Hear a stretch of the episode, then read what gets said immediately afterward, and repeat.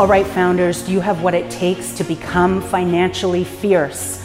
What do I mean by financial ferocity? Well, becoming a financially fierce founder, three things. One, I need you to take ownership of your numbers. Don't let the fear and the doubt and the dread take ownership of you. Number two, being a financially fierce entrepreneur means that you understand exactly where you're at right now financially, where you need to be, and exactly what it's going to take you to get there.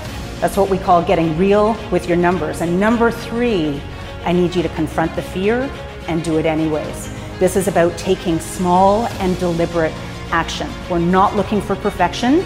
It's small, consistent steps that will get you to be financially fierce. So, what do I want you to do? My ask of you today, I want you to take five minutes to actually sit down and write down the top fears, dreads, insecurities, and doubts that are holding you back from taking ownership of your numbers and getting real about your financial situation. That's what it takes to become financially fierce.